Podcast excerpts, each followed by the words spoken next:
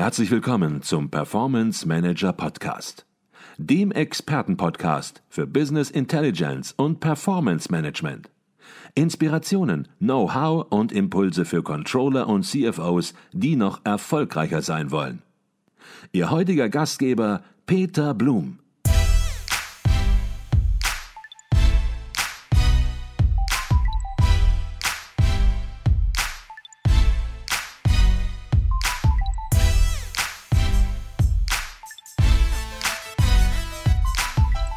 Herzlich willkommen im Performance Manager Podcast. Mein Name ist Peter Blum. Die Bundesregierung will Hinweisgeber zu Neudeutsch Whistleblower im beruflichen Umfeld künftig besser schützen. Das sieht ein neuer Gesetzesentwurf vor, durch den die Umsetzung der entsprechenden EU-Richtlinie in nationales Recht erfolgt. Das Hinweisgeberschutzgesetz könnte noch dieses Jahr in Kraft treten. Klar ist aber auch, dass sich viele Unternehmen mit dem Thema noch nicht umfassend beschäftigt haben. Das mag zum einen daran liegen, dass es gegenwärtig andere Prioritäten in Unternehmen gibt, zum anderen daran, dass noch weitgehend Unklarheit und Unsicherheit darüber besteht, wie ein Hinweisgebersystem sinnvoll in die Aufbau- und Ablauforganisation eines Unternehmens integriert werden kann.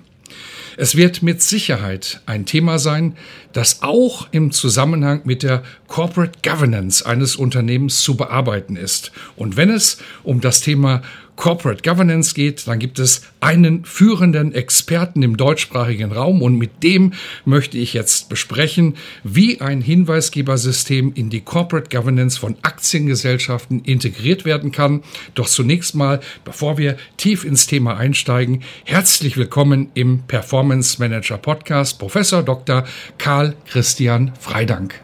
Lieber Herr Blum, äh, ich freue mich äh, sehr, dass wir jetzt über das Thema gemeinsam sprechen werden und ich glaube, wir können noch weitergehende Erkenntnisse entwickeln heute. Lassen wir uns direkt ins Thema einsteigen, direkt zum Punkt kommen und direkt von Anfang an sozusagen das Thema aufbohren. Jetzt werden viele sagen, Whistleblower-Gesetz, was ist das? Vielleicht können Sie zunächst mal erläutern, worum geht es grundsätzlich beim Hinweisgebersystem bzw. Hinweisgeberschutzrichtlinie der EU, die jetzt in nationales Recht zu überführen ist? Äh, also zwei Zielrichtungen kann man sagen, hat diese Gesetzesinitiative, die aufgrund einer EU-Richtlinie, wie Sie schon richtig gesagt haben, nun umzusetzen ist. Zunächst einmal nach dem Begriff Hinweisgebern in Gestalt etwa von Mitarbeitern eines Unternehmens, äh, die bestimmte Verstöße gegen Vorgaben, rechtliche Vorgaben, ethische Vorgaben melden, einen bestimmten Schutz zu gewähren. Das ist also die engere Zielsetzung. Deswegen heißt es ja auch Hinweisgeberschutzsystem. Die zweite größere Zielsetzung, und da steckt auch in dem äh, Gesetzesentwurf der Bundesregierung drin, äh, ist die Organisation dieses Hinweisgeberschutzsystems. Wie ist damit in Unternehmen umzugehen und umzusetzen. Und das ist relativ unklar und darüber wollen wir ja unter anderem sprechen. Mhm. Jetzt hatten Sie die EU-Richtlinie schon angesprochen, die in deutsches, äh, in nationales Recht umgesetzt werden muss. Vielleicht mal eine Frage vorab. Die EU musste Deutschland diesbezüglich erstmal anmahnen. Ähm, was ist hier passiert, dass der deutsche Gesetzgeber sozusagen hier nicht aus dem Knick gekommen ist? Ähm, zunächst einmal ähm, die zögernde Haltung der deutschen Bundesregierung, dieses den Unternehmen vor dem Hintergrund der äh, Pandemiekrise auch noch äh, zu oktroyieren. Äh, zum anderen aber auch äh, die Problematik des Umsetzens, die Unklarheiten, die in der EU-Vorgabe steckten, auf deutsche Verhältnisse zu transformieren. Mhm. Okay, und darüber wollen wir natürlich jetzt auch sprechen und auch diesen kritischen Unterton, den Sie gerade schon angemerkt haben, im Sinne von, gibt es denn nicht andere wichtige Themen, die momentan Priorität haben, die natürlich auch besprechen. Jetzt haben wir natürlich, wenn ein Gesetz sozusagen entworfen wird, auch immer eine Motivation, die dahinter steckt. Es soll ein ganz konkretes Problem gelöst werden. Was ist das Problem, das gelöst werden soll? Ja, ganz eindeutig primäre Zielsetzung Erleichterung des Aufdeckungs von Verstößen. zum Beispiel des Managements, des Top-Managements, gegen gesetzliche Vorschriften und ethische Normen. Das soll erleichtert werden, um damit unter anderem Mitarbeitern und anderen äh, am Unternehmen beteiligten Personen die Möglichkeit zu geben, etwas ähm, über ja, äh, Versäumnisse von leitenden Unternehmensmitgliedern äh, zu reporten, neudeutsch, mhm. weiterzugeben innerhalb okay. des Unternehmens. Okay, wir werden vielleicht auch gleich noch auf andere Verstöße kommen, wenn wir über Fehlverhalten, über Handlungen, die identifiziert werden sollen, noch ganz konkret sprechen. Die erste Frage, die sich natürlich immer stellt für Unternehmen, sind wir betroffen? Müssen wir da etwas umsetzen? Vielleicht können Sie sagen, wer ist betroffen? Was sind das für Maßnahmen, die grundsätzlich im Raum stehen und welche Fristen sind einzuhalten? Also das ist äh, ziemlich weitreichend. Grundsätzlich alle Unternehmen, die mehr als 50 Beschäftigte aufweisen, müssen eine sogenannte interne Meldestelle für Verstöße einrichten. Also man kann sagen, äh, die Klein- und Kleinstunternehmen sind wohl ausgeschlossen, aber alle mittleren und mittelständischen Unternehmen und große Unternehmen sind hiermit betroffen, nicht eine solche Meldestelle einreichen zu können. Äh, das ist schon allerhand. Das sind sieben Millionen Unternehmen in Deutschland, die davon betroffen sind. Mhm. Äh, darüber hinaus, unabhängig von der Beschäftigtenzahl, ähm, systemrelevante Unternehmen kann man sagen, also Börsenträger, Kreditinstitute, äh, die müssen das unabhängig von den 50 äh, Beschäftigten tun. Äh, allerdings gibt es gewisse Übergangsfristen. Das ist, glaube ich, auch wichtig. Unternehmen zwischen 50 und 249 Beschäftigten haben die Möglichkeit, ähm, diese Einrichtung einer internen Meldestelle bis zum 17.12.2023 hinauszuschieben. Äh, zudem können diese Unternehmen auch eine gemeinsame Meldestelle betreiben und es gibt weitere Erleichterungen innerhalb eines Konzerns kann deshalb äh, kann etwa zentral eine Meldestelle bei der Muttergesellschaft eingerichtet werden. Also äh, es gibt dort auch ähm, kostenneutrale äh, Umsetzungsalternativen. Mhm. Jetzt äh, haben Sie gerade festgestellt, dass das ein Thema ist, was äh, längst kein Randthema ist, sondern was viele Unternehmen betreffen wird. Von daher auch eben ein Thema, womit man sich zwingend beschäftigen muss.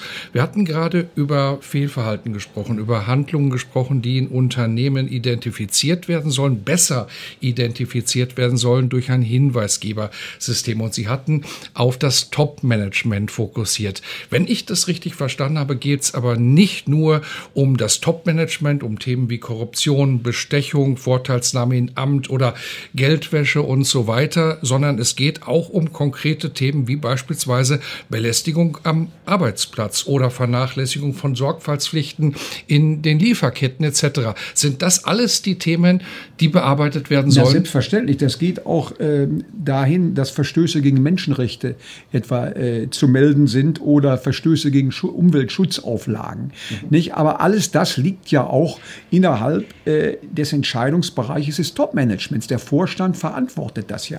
Und letztendlich wird eigentlich hier über die, ähm, äh, das Fehlverhalten des Vorstandes dann doch berichtet. Nicht? Auch wenn, wie Sie gerade sagten, etwa Mobbing, Belästigung am Arbeitsplatz, äh, Vernachlässigung von Sorgfaltspflichten vorliegen, äh, muss der Vorstand sich damit auseinandersetzen, wenn innerhalb des Unternehmens so etwas gemeldet wird. Mhm.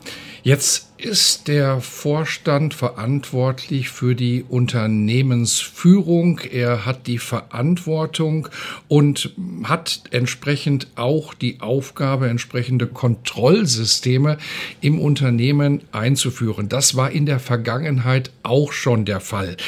Glauben Sie, dass die bestehenden internen Systeme nicht ausreichen, so wie es scheinbar der Gesetzgeber glaubt, um entsprechend Fehlentwicklungen ja, zu vermeiden?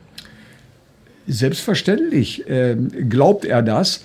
Und zwar ist das Problem aus meiner Sicht besteht darin, dass keine Unabhängigkeit der internen und auch externen äh, Kontrollorgane besteht und dadurch vieles, was etwa anfällt an Fehlverhalten, salopp formuliert, äh, von den Top-Management-Instanzen nicht zur Aufdeckung kommen kann. Sie haben also eine Möglichkeit einzuwirken auf die Überwachungsinstanzen äh, mit Konsequenzen, Androhen von Kündigungen beispielsweise.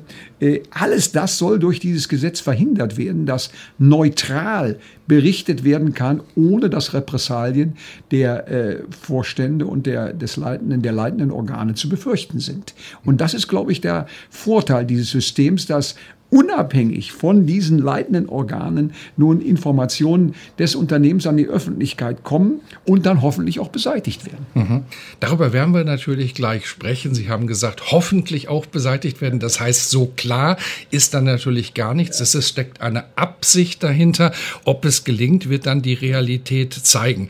Jetzt haben Sie angesprochen, dass viele Unternehmen betroffen sind, es teilweise auch ähm, ja bis 2000 Ende 2000 2023 noch möglich ist, eine unabhängige Meldestelle einzurichten im Unternehmen. Dann ist aber eine Deadline entsprechend gesetzt. Von daher stellt sich die Frage, weil 2023 kommt früher als man denkt, wie ist der Umsetzungsstand des Hinweisgebersystems derzeit im Unternehmen? Sie haben gesagt, viele Unternehmen ähm, zögern noch mit der Umsetzung. Woran liegt das? Äh, also zunächst einmal an dem Gesetzeskonstrukt. Äh, diese äh, EU-Vorgabe ist eine EU-Richtlinie und keine EU-Verordnung. Eine EU-Verordnung muss eins zu eins umgesetzt werden. Bei den EU-Richtlinien haben die nationalen Entscheider gewisse Spielräume, diese EU-Richtlinie umzusetzen, gewisse Freiheitsgrade. Und die sollen natürlich auch in Deutschland genutzt werden und haben zu Diskussionen geführt, inwieweit die EU-Richtlinie jetzt in deutsches Gesetz transformiert wird. Das war eigentlich ein Hauptgrund äh, der Verzögerungen. Und natürlich dann auch äh, die Rückkopplung aus der Praxis, die gesagt haben, also in der ganzen Schärfe wollen wir die EU-Richtlinie nicht umgesetzt haben. Wir wollen dann auch vielleicht eine weichere Umsetzung dieses Hinweisgeberschutzsystems. Äh, alles das hat dazu geführt, dass wir erst jetzt äh, die, diesen Regierungsentwurf bekommen, der, wie Sie gesagt haben, höchstwahrscheinlich in diesem Jahr dann äh, umgesetzt wird in nationales Gesetz. Mhm. Äh, darüber hinaus besteht aber auch, äh, wie ich es in Erfahrung gebracht habe, bei vielen Unternehmen Unsicherheiten, wie dieses äh, System zu installieren ist. Äh, also die, äh, das Gesetz gibt wenig Hinweise, ähm, äh, für die Unternehmen, wie das in die Organisation, in die Aufbau- und Ablauforganisation zu integrieren ist. Äh, und deswegen diskutiert man wahrscheinlich in vielen Unternehmen noch, wie das zu machen ist. Also auch aufgrund dieses Unsicherheitsfaktors und der Rückkopplung an die Regierungsinstanzen hat dazu geführt, dann, äh, dass aus meiner Sicht das erst zu spät erfolgt ist. Mhm. Okay. Jetzt haben Sie gesagt, eine EU-Richtlinie gibt einen Rahmen in gewisser Weise vor, die beschreibt aber nicht, wie konkret etwas umzusetzen ist. Das muss sich erst entwickeln. Das heißt, es gibt hier kein geschlossenes Konzept, wie das ins Unternehmen ja zu implementieren ist. Und Sie sehen aber einen Zusammenhang zu Corporate Governance im Unternehmen als geeigneten Anknüpfungspunkt zur Integration in die Aufbau- und Ablauforganisation, insbesondere von Aktiengesellschaften. Das ist ja auch dann Ihr großes Thema, mit dem Sie sich beschäftigen. Warum sehen Sie den Anknüpfungspunkt in der Corporate Governance?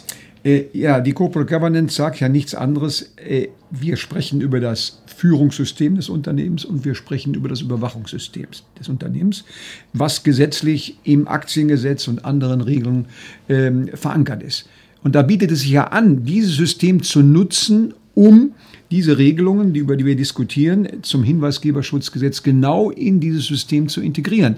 Und damit hätte man einen ganz klaren, idealtypischen Bezugsrahmen, äh, in, äh, der auch dazu führen würde, dass die Betroffenen, Vorstand, Aufsichtsrat, weitere Institutionen im Unternehmen genau wissen, wie sie sich zu verhalten haben. Mhm. Jetzt gibt es natürlich auch Stimmen, die sagen, Mensch, es gibt doch ein Risikomanagement im Unternehmen, lass uns das doch beim Risikomanager und beim Risikomanagement ansiedeln. Was sagen Sie diesen Stimmen? Ja, äh, könnte man machen. Man kann es auch in die interne Revision äh, integrieren. Man kann auch das Controlling beauftragen, das zu tun. Wird auch alles in der Literatur diskutiert. Äh, aber wir haben ja seit etlichen Jahren den schönen Begriff der Compliance. Und die Compliance sagt ja, äh, wir beschäftigen uns mit der Einhaltung von Regeln von gesetzlichen Vorschriften. Wir beschäftigen uns mit dem Verstoß dieser Regeln, dem Verfolg, der Verfolgung des, der Verstöße dieser Regeln. Wir haben sogar einen Compliance Officer, wir haben sogar einen Compliance Vorstand in vielen großen Unternehmen. Das bietet sich doch praktisch an, das alles in den Compliance-Bereich des Unternehmens zu integrieren. Da haben wir die Strukturen und können und haben auch die Erfahrung der Personen, äh, die Fachkunde, die erfordert wird. Und deswegen wäre es auch eine kostengünstige ähm, äh, Alternative, dies in die Compliance des Unternehmens zu integrieren. Mhm. Jetzt haben Sie gerade schon das Stichwort geliefert. In einer Aktiengesellschaft haben wir ein dualistisches System der Unternehmensverfassung. Da gibt es den Vorstand auf der einen Seite und den Aufsichtsrat auf der anderen Seite. Für die Umsetzung natürlich ist der Vorstand verantwortlich. Und Sie hatten eben schon angesprochen, es geht darum, den Schutz eines Hinweisgebers zu gewährleisten. Was hat der Vorstand für Umsetzungsoptionen, um den gesetzlich vorgeschriebenen Standards zu entsprechen? Also er muss äh, zunächst einmal grundsätzlich nach 76 Aktiengesetz, das ist seine Leitungsfunktion, äh, dieses umsetzen, äh, indem er äh, eine Compliance-Abteilung etwa installiert im Unternehmen, einen Compliance Officer ernennt für die gesamte äh, Überwachung. Er könnte aber auch, was ich gerade sagte, die interne Revision beauftragen oder das Controlling. Es bietet sich aber der Compliance-Bereich an, darüber werden wir wahrscheinlich gleich auch noch zu sprechen, ähm, weil ähm, hier die Erfahrung vorliegt. Und genau das brauchen wir gerade bei der Umsetzung dieses neuen Hinweisgeberschutzgesetzes. Ähm, äh, auf der anderen Seite, darüber werden wir auch noch sprechen, äh, bietet es sich auch an, die Überwachung vom Vorstand selbst vornehmen zu lassen. Zum Beispiel könnte die interne Revision dieses System laufend überwachen. Äh, und auf der anderen Seite natürlich hat auch der Aufsichtsrat die äh, Aufgabe, äh, dieses installierte System äh, des Vorstandes, das Hinweisgeberschutzsystem, äh, auf seine Funktionsfähigkeit zu überprüfen und gegebenenfalls auch den Vorstand zu beraten, wie er das zu integrieren hat. Das fällt ja häufig beim Aufsichtsrat unter den Tisch. Er denkt, ich bin eine reine Überwachungsinstitution. Alleine schon der Begriff Aufsichtsrat sagt er, er muss dem Vorstand Rat geben dafür.